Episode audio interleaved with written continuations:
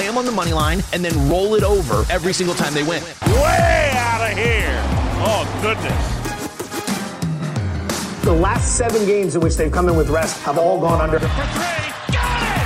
Two and a half seconds to go. Plus 115, the price I paid for this. Yeah, I like it. Makes the catch at the 10, and he's in for a touchdown. This is Behind the Bets, the podcast. Welcome into the latest Behind the Bets podcast. I am Doug Kezirian. We are taping this on Wednesday, June 9th, and it is peak NBA playoff season. Usually this time of year, we're looking at the finals, but obviously delayed start and all that fun stuff. So we've adjusted in the calendar. So we're in the conference semis. Only one game tonight, so we can have a little bit of shelf life on this. And uh, my next guest, Jonathan Von Tobel of Vegas Stats and Information Network, vsin.com. And uh, first time. He's never been on the pod before, but I know him out here in Las Vegas, talk hoops with him all the time. We text. So I think he has a lot of great insight and valuable insight for those listening. So we'll have a good conversation. We'll talk about each remaining series and maybe a little bit of the futures market as well. And hopefully everyone can apply some of our convo to the um, just in general your own sort of portfolio of wagers. And uh, just want to thank you know Tim Bontemps. I don't know, a month or so ago was on the podcast, maybe a little bit longer, and we talked about all the the awards in the postseason. And Jokic cashed. Uh, we've seen um, uh, so Thibs and, and and and Tim was given that. He said it's going to be, but you know, it wasn't like an automatic, but he brought up Thibs at the time. I think it was like plus five fifty. I want to say, and then obviously we have Lamelo lurking. If those who took the plus money that Tim recommended, so there is valuable information on this pod. I uh, got to trust it. I, I try to filter it out, and we get the right people here. So just want to make that note. Also, don't forget. Obviously, this is a weekly podcast, but we have a daily podcast every weekday. Posts around twelve fifteen p.m. or so Eastern the Daily Wager Pod, and it's Joe Fortenbaugh, Tyler Fulghum, and I kind of rotate two of us. We'll uh, give you just our quick in and out in ten minutes, quick plays of the day. You know, like at night, like tonight, we'll break down the NBA game, then a couple baseball plays uh, for you. So uh, go subscribe, rate, review, all that fun stuff. You'll get your daily dose, and then in addition to the Daily Wager uh, show on television, which this week is tonight. Um, 5.30 Eastern, so we're a half hour earlier, although still a full hour show. Same for tomorrow. And then on sun, uh, Friday, we'll be at 6 Eastern, although I am off traveling with family. So that's that'll do it. But let's get to JVT. I want winners. Time now to welcome in a man who is a uh, hopefully a long time, but definitely a first time, Jonathan Von Tobel, who handles the of the NBA content over at VSIN, Vegas Stats and Information Network. We've had some of your colleagues on, but it's good to have you on, JVT. Thanks for having me, dude. You know, I listen to your podcast all the time. I'm a very big fan. So yes, first time, Oh. long time. So I'm totally into this. Well, I was a guest on your pod a week ago, and I and I figured it made a lot of sense to get some new voices for our listeners here. And you do have a pod. Just real quickly, what what's your podcast? And then you're always on VSIN sporadically, obviously a lot during the NBA playoffs. Yeah, Hardwood Handicappers is the podcast. So, you know, the, the niche of NBA handicapping, uh, many voices on it throughout the weeks, you included, and many other NBA heads as well. Uh, and you can find it wherever you get your podcast. And uh, you'll have to check with me on a week to week basis for the on air schedule. But yeah, VSIN pretty much everywhere and VSIN.com slash JVT for all of the written work. Well, that's good because we uh, rotate a little bit. Usually, we like to do Wednesdays or so because it, it works. Um, but obviously, the the NBA schedule just being daily as opposed to football season uh, changes things up, and we try to find the sweet spots in the schedule. So, in terms of uh, uh, the games, I want to get to, but first, like you're definitely used uh, like use power ratings and a lot of uh, you find sort of angles, and I've you know text you a bunch and sometimes it'll you'll you'll fixate and I will too on something on like a huge advantage in a, in a in a matchup whether it be transition points versus the other teams or you know other things. Just how do you figure out how to approach stuff from a um, like a, an analytics perspective when you when you incorporate the point spread Yeah, so I, I think when it starts with, uh, you know, I am big matchup and analytically based, as you mentioned. You know, I, I love to use a, a lot of the numbers that are provided to us, whether it's the NBA's website, you know, cleaning the glass is one of the websites that I love to use too in terms of the analytical stuff, uh, and big on matchups as well. And tying that into the, the point spread and the power ratings, you know, my numbers will come off, I think, a little bit different on a day to day basis in the NBA during the regular season, because I think one of my downfalls is.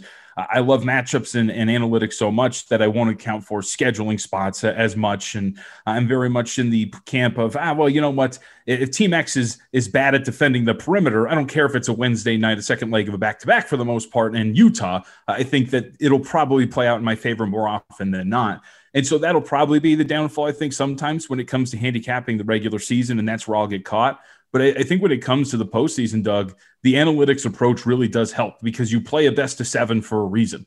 And, you know, we know this all the time when it comes to data and analytics. The larger the sample size, the more often or not, that the, the more accurate representation you're going to get. You know, case in point, that Clippers and Mavericks series where they play a best of seven and they eventually win in seven and they win four out of five games. And of those five games, the numbers really stuck out in terms of what the Clippers were able to do. Shoot the ball about 40%, hold the Mavericks to under 1.1 point per possession. You know, all of those things really started to transpire over the course of, of four or five games at the end of that series. So I think there's strengths and weaknesses to an approach like that but I do I do really get comfortable and in a groove in the postseason because I do have a lot of confidence that the numbers that you see are really going to play out over the course of a seven game sample size as opposed to on a night to night basis where the opponent changes, you know, on any on any given night throughout the regular season.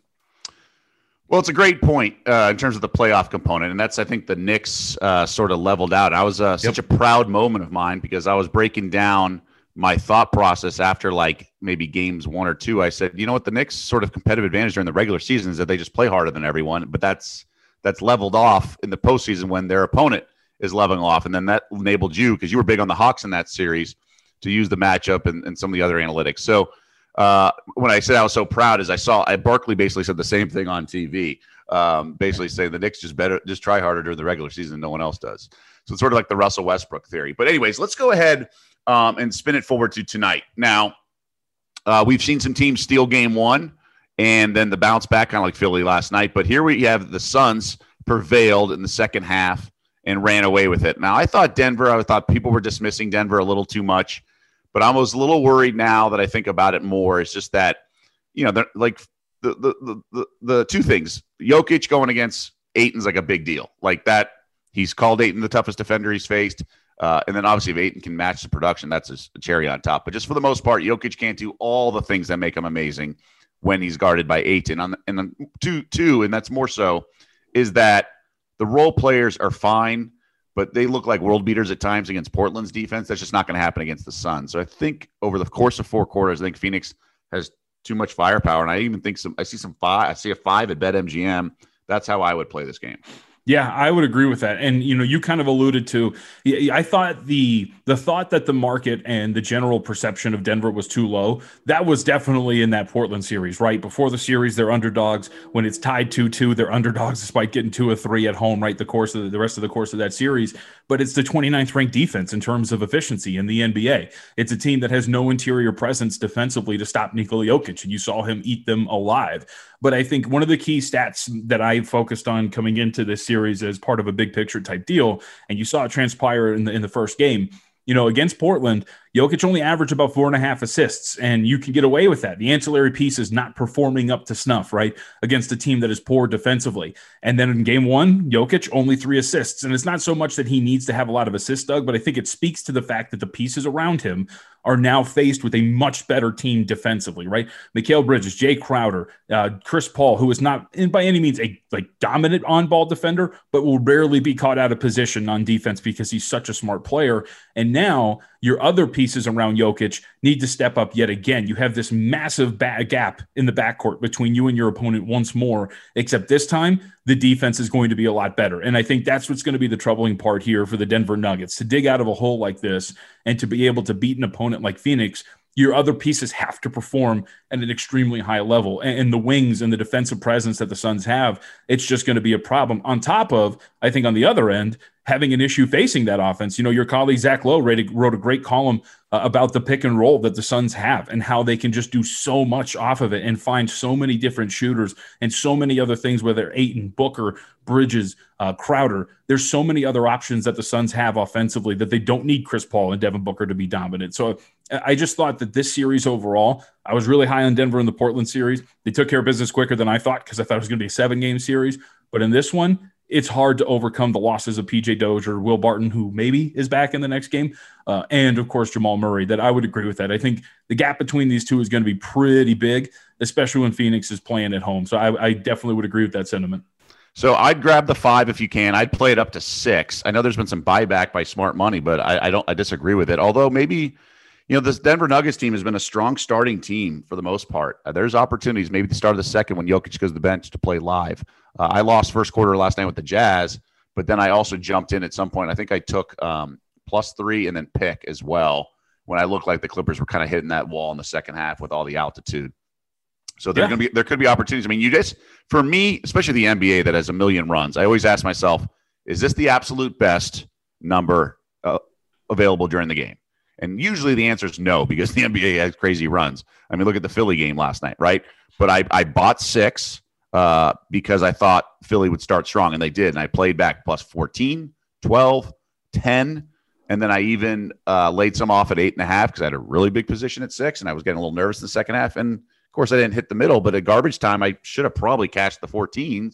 But no, I mean, it was a close game in the fourth, and then it wasn't. So for me, I, I'm not going to take a position position, but I'll bet I'll bet five actually, maybe pretty big if I can get over to MGM. But um, and, and what's I, your what's your like cap at price, if you will? And, and I'd also point out really quickly too that you know the, the market moves like the, zigzag's very popular, and I think you see the market move with it quite a bit in a lot of these games. We saw Milwaukee game too, right? Oh yeah, right. that number flipping to Milwaukee being favored, and yes, Harden was injured, but that's the market betting on the zigzag on top of Harden's injury, and you get this ridiculous number where the Nets uh, are laying or yeah, or excuse me, catching uh, two points on their home court, which means, you know, I've factored in home court, uh, but the market's like about like two and a half with home court. So we're talking about if you're looking at game two, the Bucks would have been laying like six and a half in game three. And that's just insane when you think about it from that perspective. Uh, so for this game, yeah, like I'm, I'm looking at, I would lay up to six as well. It looks like on the market right now, you can get that five. This seems to be one of those games where the side that you like, you should be able to get the number that you want if you're betting this pre flop between Denver and Phoenix. Yeah, because there are other books you just got to shop around. Not everyone listening has the luxury of multiple accounts like we do in Vegas to d- jump around to different books, but, but maybe you can figure it out or wait and time the market appropriately. Let's go to that Nets Bucks series because, um, you know, obviously Harden is going to miss some extended time. We don't know for sure, but what do you? Let's me first ask you the series price because there's a lot of bashing of the Bucks. Uh, Brooklyn's minus four seventy five, and I think it feels cheap. Uh, I think if they, I mean, you're basically asking yourself, can they steal one in Milwaukee? And 475 does feel a little cheap, but I'm also not necessarily running to bet, so it's probably right. Yeah, I will look. I, I, think that this should be higher, right? We're talking about like an implied probability of around eighty-two percent. Uh, the likelihood that they're going to win this series, I think, is much higher, just given the gap between these two teams. Given the again, kind of going back to my approach, one of the things that has bothered me about Milwaukee has been I like I don't care about hearing about switching screens more and trying things out. You were the 29th ranked defense in terms of your perimeter, right? Opponents shot nearly 40% against you in the regular season. You were 27th or lower in non-corner threes defensively and above the break three-point shooting defensively and against a team like Brooklyn that is going to get exploited. And so I think people on the surface would look at this and go, no, 40, 44% from three. There's no way Brooklyn keep that up. I would argue that they can because statistically, this was the second best three point shooting team in the NBA. They shot above 40% as a team throughout the regular season. KD and Kyrie together shoot 43% when they're on the floor together. So this is right in line with what they should be able to do against a perimeter defense like Milwaukee. And you go to Bud and the adjustments. It's funny. We talked about all the switching from Milwaukee, and then you watch him, Doug, and he's still dropping Brook Lopez on pick and rolls because he just doesn't want him to get exploited in space against a couple of these guys. So I think the bashing is adequate here. I actually thought that Brooklyn should be about a one point favorite at home or should be on the road here against Milwaukee, despite the fact that the Bucks are at home. And you're going to get that 0-2 angle baked into a lot of these numbers. And that's why this is so high. But I would agree with you. You know, I thought this should be closer to about minus 550 or so, minus 560. We're talking about implied probability of around 85%. I think that's where this this price should be. I would agree with the sentiment that this series price seems a little cheap given the advantages that Brooklyn has. Yeah, you got the uh, baked in the line component, like you mentioned. Uh, first quarter is minus two, so not yep. ridiculous, but for a three and a half point spread, it is off market typically, but it's understandable. I I was very skeptical on the show the other day. Like everyone was picking the Bucks in Game Two. I'm just like, guys, pump the brakes. Like everyone's saying, well, Blake Griffin can't duplicate that. He's wide open when they move the ball. It's a wide open short corner three. Why can't he make it? Mike James now some of the drives of the paint, step back. Okay, maybe those won't continue. But when they swing the ball around and it's Mike James or Joe Harris or even Durant or Kyrie, like they're wide open. So yeah, the Nets can continue, especially when the when they go Durant with the five and go five out. Like it's unguardable once you get Kyrie penetrates and you get the collapse. So I, I just think it's um, there's a lot of uh, assumptions made that don't make sense. And that's where kind of like one of my strengths is. I always kind of like poke holes in things. And maybe that makes me an unhappy person. That's a conversation for another day. but I do find so when people, you know, that's the one beauty of being on the show and you have all these different voices, you hear things. And there'll be times where I'm like, you know what, that's a great angle. I'm going to change my best bet to that. You know, I'm going to mooch it. And then it's like, wait, that just doesn't make sense. So there was a lot of this dismissing of some of the role players of the Nets. I'm like, you know, like, yes, Blake Griffin may not have 25 points again, but he's going to hit an open three. Uh, he's going to, if he's on the baseline and Durant drives and draws draws Griffin's defender, he's going to do a bounce pass for a dunk. It's not that crazy to see it keep happening. And Kyrie's playing the best I've ever seen him play. Um, it's been ridiculous. Like I almost am shocked when he misses, and then obviously Durant's Durant. So uh, I wouldn't lay the three and a half at the Bucks. I'm just hoping they win so I can come over the top off the top rope and hammer the Nets in mm-hmm. Game Four because I think this series is going to be one of those um, either sweeps or gentlemen sweeps. I think it's over. That's why I like the series price. But you know, you're not going to get rich laying uh, close to four dollars or whatever it is. So um, I'm going to hope. I'm going to see. I'm going to see how it looks in in real time. Uh, and if Buds is just still clueless. And you know, if if I could add to the Griffin thing, like I think the argument of whether or not, because my whole angle with with the postseason every single year is you know, kind of like we were talking about, you ask yourself what is sustainable over the course of a best of seven series, right? You know, if you look at like the Ma- the Mavericks are the shining example. The first two games shooting over 50%, Tim Hardaway Jr. shooting 60% from three. Those are not sustainable over the course of a best of seven. And I think your argument of sustainability with Brooklyn is can Blake Griffin not so much offensively keep playing this way? Can he keep playing this way defensively? Right, like at the five, he's been incredible. He has been stopping Giannis from driving in the paint. He's been bodying up with Brook Lopez down low and winning a lot of those battles. He's diving on loose balls, things of that nature.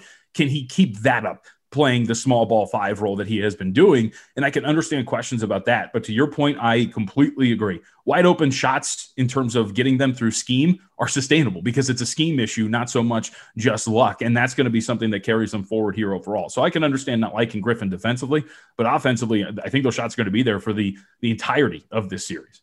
And eventually, Jeff Green's going to come back, and he was the primary defender on Giannis. He played at least 33 minutes in each of the regular season meetings. And you're probably saying, "Oh, great, Jeff Green," but like that's a big when you when they're thin in terms of superstars. Beyond that, like Jeff Green matters, and it like prevents Claxton from being out there on offense and things like that. So they're only going to get better in that regard. Uh, I will say this: whether it's Steve Nash, D'Antoni, or whoever, they made all the adjustments when the Bucks adjusted defensively. They go zone. They put they find Brown in the middle. They uh they they do they go small on Durant. He posts up. Then they go big, and then Durant goes the high pick and roll. So there's always an answer that this team does, and it's really smart coaching as well. So um, I, I really like them, but I just don't want to, you know, bet into the huge spot for Milwaukee. Maybe mm-hmm. Buck starts strong, you can grab five and a half, six, and then I'm interested. But there is a tenacity, there's a natural relaxation component to the team up 2-0. It just is. It, it's human. Um, yep, and then the, the team down is more desperate, and then they get the whistle, not because the league is corrupt and conspiring, but they initiate more contact. There's more driving, and then there's contact because of that, and then there's a foul. Like that's what it is. The team that's more desperate is is initiating the contact and, and getting the loose balls as well. So that's sort of the the narrative on that. Um, let's go to the other games because we only have one game tonight. So obviously the Brooklyn game's tomorrow. Clippers obviously hit a wall, and it's understandable, but no travel. There's they get kind of adjusted to the altitude. I, I, I for me, if I'm going to bet Utah, I have to get Mike Conley. Um, I, I need Mike Conley back because he is. I mean, we saw how huge he was the closeout games against the Grizzlies. Like the guy is exactly what this team needed, and that's why they went and got him. So the Clippers obviously played horribly shooting and all that, and they were right there. So I, I, I would lean Clippers if no Conley. Yeah, I, I completely agree with that sentiment. And now, look, I'm take this with a grain of salt for everybody listening because I am big on the Clippers in the big picture overall. I, I bet them 11 to one to win the finals after they were down three two to the Dallas Mavericks. I got them at plus 140 before the series started uh, to beat the Utah Jazz. You know, I, I, like a lot of what the Clippers bring to the table, and this is where we, we talked about earlier where my style in terms of just looking at the numbers and and crunching them and seeing the the advantages that the Clippers have as opposed to the anecdotal evidence, right? Of playoff P, who again yesterday goes four of 17 from the floor, right? You know, Marcus Morris shooting one of nine from deep, all those sort of things. But at the end of the day, you know, along with the Conley stuff, this is a team that is the best shooting team in the NBA in terms of percentage, over 42% as a team throughout the regular season. A, team that I think has all of the weapons to exploit Rudy Gobert at the five. Ty Lue's got to improve as a coach. And I don't know what happened to Nick Batum yesterday. He just decided not to just throw him out there uh, in terms of those small ball lineups and getting Batum, or excuse me, um, getting Gobert out in space. But I think this Clippers team has everything in terms of a bounce back baked in and ready to go for this game too. You mentioned getting acclimated. It's a very tough turnaround to play a best of seven series against Luka Doncic, win that on your home floor, get less than you know what 48 hours between tip off, and then go right up to Utah to take on that team who's been waiting for you. So it was a really bad spot for them, and they were still right there um, at the end of that game, only down three with a shot to at least tie it in regulation. So I, I, think this is a really good spot for Los Angeles, and I'm very high on this team in terms of their prospects in the Western Conference. You mentioned Ty Lue needed to get better. The substitution patterns were really puzzling me because yeah. I was a huge Kennard fan the entire season, and even when he was with the Pistons, to be honest, he was like first guy off the bench. And then he didn't see any time until like game six against the Mavs, and then he's playing crunch time now in game one. Um, and then I, I love the move to get rid of Beverley. I, I do think he's a ball stopper for that for that offense. And but I hate Rondo. I, I can't like unless he's in total like when he's playoff Rondo and it's really like there's nothing you can do and he's on a roll, that's awesome. But other than that, like he should not be playing, uh, especially down the stretch yesterday when they like need points and I don't know. It was puzzling substitution. So, I mean, I imagine Lue will figure it out what the best matchup is, whether it is small ball, Batum at the five. But um, the Jazz are legit, great coach. And if Conley's playing, I, I know what you mean with the Clippers and the metrics and all that, but I, I just don't trust them um, and so I would lean anecdotal if Conley's playing. And, and look to your point too. I mean, with the issue with Ty Lue is he, he's got to know when it works and when it doesn't, right? To your point, Kennard, I think Kennard works in the series against Dallas because he provides you offensive pop but you're not going to get blown by right against like a Tim Hardaway or a Dorian Finney-Smith or any of the other ancillary pieces outside of Luka Doncic. So you can get a, go, get away with the defensive possessions with Luke Kennard. But like yesterday, and this is the thing, you know, Kawhi does deserve some criticism, and we saw this at the beginning of the series uh, with the Dallas Mavericks where they just switch so easily, right? Yes. Like they, Donovan, he'll be on Donovan Mitchell and they'll run like a soft screen and he'll just be like, all right, Luke, you take it. And it's like, well, no, like that Luke Kennard is going to get destroyed by Donovan Mitchell. You cannot do that. And yet they allow it to happen. And he did it with Zubac on those one, you know, those pick and rolls with Luka Doncic, right? He would be guarding Doncic and he, they would bring Zubac's guy over and he would just switch really easily. Just be like, okay, you do it. And that can't happen as you move forward. And maybe that's a fatigue thing, right? The spot that we talked about after game seven. And they're just like, you know what? We'll get to this later in the series. So you would expect that to change going forward. And I couldn't agree more with you on Rajon Rondo. How many times did we see in game one against Utah? He would run a pick and roll. He would get out, he would get open space in the middle of the floor and he would just like bring it back out. He would do nothing with it. He provides nothing. And you have Terance Mann on the bench who is not a perfect player, but he's long, he's switchable. He is active in terms of his willingness to attack the paint. There's so many better options for Ty Lue out there. And I want to give him a little bit of credit because he did go small against Dallas and it worked. He eventually benched, you mentioned Patrick Beverley and Zubac in that series, and it worked. He, he can push the right buttons. It just sometimes it takes him a while to find those buttons to push. So hopefully he figures this out after game one because I, I felt like there were some very obvious answers for them to the questions that the Jazz provided at the end of that game. Yeah, I think game one was sort of a house money game. He was very using very short leashes on everyone, and, and I think it was more stamina uh, driven. But I think he was just trying everything. I really think he was just going to try everything, see who worked, see what matchups, and then see if he found like kind of found money situation. I'm like, oh, I like that. You know, if he's like Batum can really exploit uh, Bogdanovich or whatever. You know, I, I think that's how he approached it. And even Donovan Mitchell said that between quarters. They ran the sound like, hey, this team's just played a game seven. They'll fold if we give them an opportunity. We got to put them away now. And, uh, but Mitchell's great. I, I'm really glad that he is. I think we forget large component of that, that people just forget how mm-hmm. good he is. Yeah, no, he, he dude, he's freaking awesome. When you got we have a spark plug like that that can shoot the way that he can, uh, it's incredible and score in bunches. 45 points on 16 to 30 shooting is something that is going is not easy to come by. Uh, let's move to the Sixers Hawks game because Philly's a road favorite here. They took care of business. It was crazy that uh, Atlanta came back and then there was a blowout final score. Um, you expect that the ATS over the years, the team that you know, if it's a home team loses game one, they typically they're like about 59% covering game two. So here we are headed to the highlight factory, got a home dog and yesterday before the game, I thought there was value in the futures market on the Sixers at 14 to 1 to win it all. Now they're 8 to 1, maybe some 9 to 1s out there. I'm not ready to fire on that just yet, but there are situations where there might be value on some of these between games if you really love a team to win the next game, you can mm-hmm. kind of that's kind of get ahead of the curve on the on the futures market. So like the Bucks right now are 16 to 1. Now I already have a 14 to 1 ticket and I did not bet that when they were down 0-2 in the conference semis.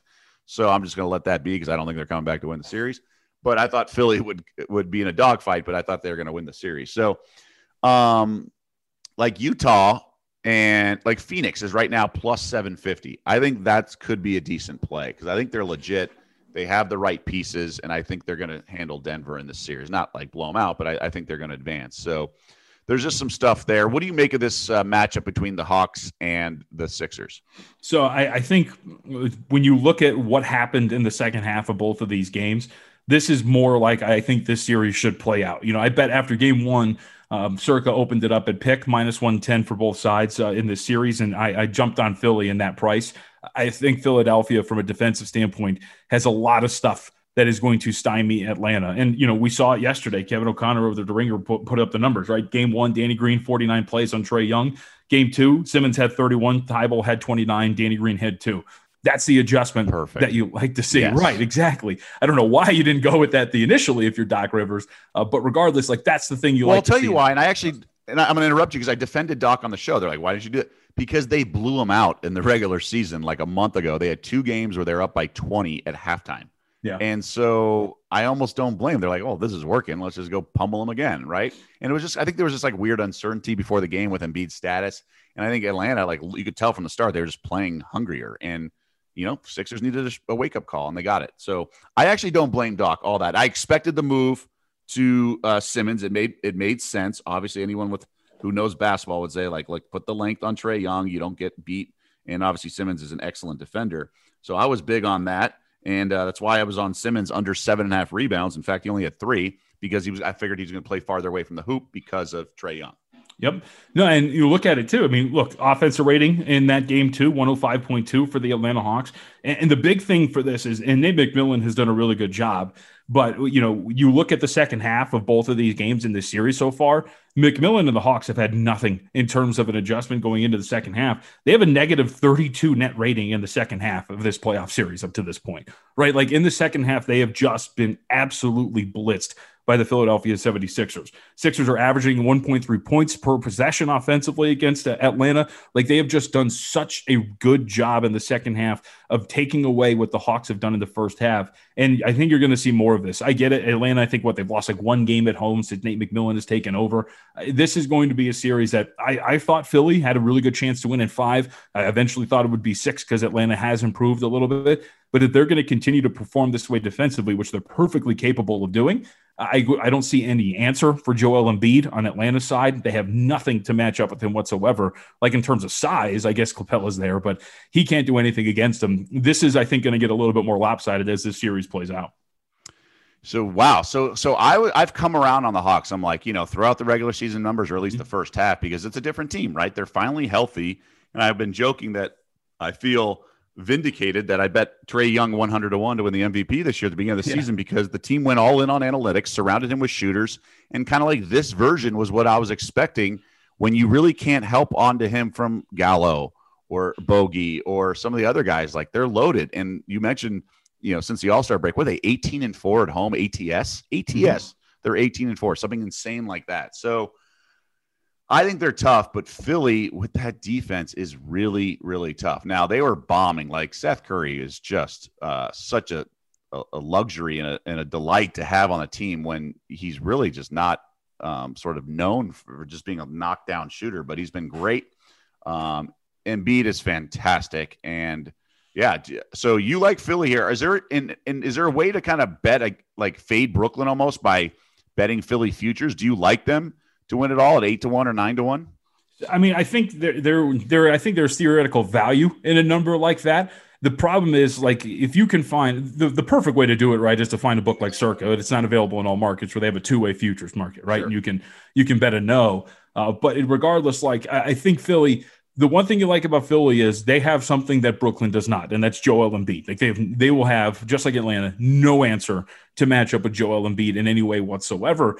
My problem is like if you're boiling it down to a very simplistic formula, Joel Embiid is going to be trading twos for threes with the big two or big three of Brooklyn. And that's just not a formula I think that is going to work out ultimately, especially if Harden comes back, right? If he's going to be ready for that kind of a series, that's going to be a problem. So I think, like, out of all the teams that are out there right now, there's the two teams that I think match up the best would be either Philly or the Los Angeles Clippers. So there might be some value in a number like that. But I've just been so high on Brooklyn coming out of the Eastern Conference. There's been no value in betting on them to do so. But I just think ultimately it, it is their conference, whether, you know, whoever's in front of them.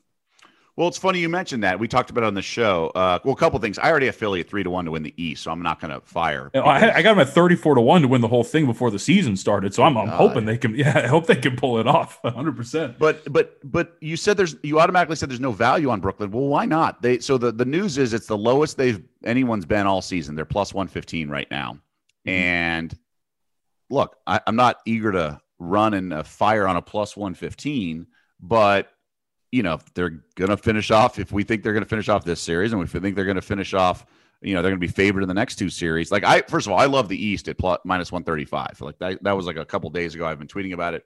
I think the winner of the East is absolutely winning the title. Now, the Clippers give me a little pause and the Jazz, but or even the Suns, I, I just think the East is that much better. You're going to get a price. You're going to get an mm-hmm. attractive price as well.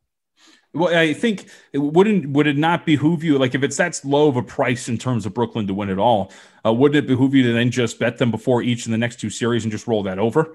Right? If you're only getting like a plus one fifteen, you know, I I would think that it's going to be Philly. You'd think that series price, I think it should be under two dollars, if not just right around two dollars. It's the same thing if it's going to be the Clippers or the Jazz in the NBA Finals, which I think those are your two best options coming out of the Western Conference. Those are going to be some relatively cheap series prices before the series begin. Wouldn't you get a little bit more bang for your buck if you're betting them before the series and rolling it over, as opposed to betting them outright in the futures at like plus one fifteen? Yeah, no, I mean the futures market and even in two way markets, it's around plus one fifteen, plus yeah. one twenty. So you you are uh, hamstrung to that. I, I just, I'm not so sure. I'm not so sure because if they look that good, and then you're obviously assuming it's Philly, but what if it's not? And then it's, you right. know, so, and what if Philly struggles and needs seven games or six games? So when you're talking about such a low price like plus 115, sometimes it is better just to take the future yeah. because oh. it's, you know, obviously the, the variance is so, so minuscule. And to your point, right, the main star for Philadelphia is dealing with a partially torn meniscus, and we don't know what's going to happen with Embiid as he puts more and more minutes on that knee. And they would be, I would think, at least a four to four dollar favorites around that uh, over Atlanta in an Eastern Conference Finals, probably higher. Uh, in terms of a series price. So if you were to do that, you would put yourself behind the eight ball a little bit if you're rolling that over, if you don't grab the plus 115, because if it is Atlanta, that is going to shift to an odds on favorite for the Brooklyn Nets.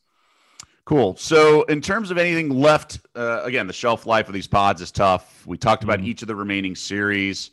Um, yeah, no, look. So I don't think I don't think any of us like the dog here. I get well, Clippers. I think I think you're still on the Clippers, giving out hope that they could advance and all that fun stuff.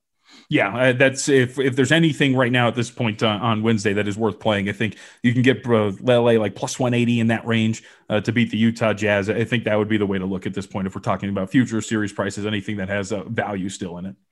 All right, my man. Uh, thank you for taking the time, and it was a very fun discussion. I, I guess it's a little bit a little beefier when it's just a handful of teams left, a little more digestible, and we've it worked out well that it was a day that only has one NBA game. So thanks for the time, man. And thanks for having me, Doug. I appreciate it. Sounds to me like you guys a couple of bookies. All right, that's going to do it for this podcast. Thanks to Jonathan Von Tobel, aka JVT. Really fun to dive deep into the NBA playoffs. He does a wonderful job with matchups and some of the metrics, and I always find it interesting. And you know, I'm definitely much more of a situational player, so that's why I like to pick the brain of people who model or just are heavy into analytics. I think it's just good to get a kind of another um, viewpoint on the game and just more data points, whether it be narrative or um, or or actual numbers. So I, I always appreciate that perspective. I hope you guys did too. He's a good dude as well. So thanks to everyone. Don't forget the Daily Wager podcast Monday through Friday, posting around 12 15, 12 30 p.m. Eastern. And uh, that's only 10 minutes. So it's not as lengthy as the weekly one, but hopefully it has just as much winning information. So that's going to do it for us. And we'll see you back here next week.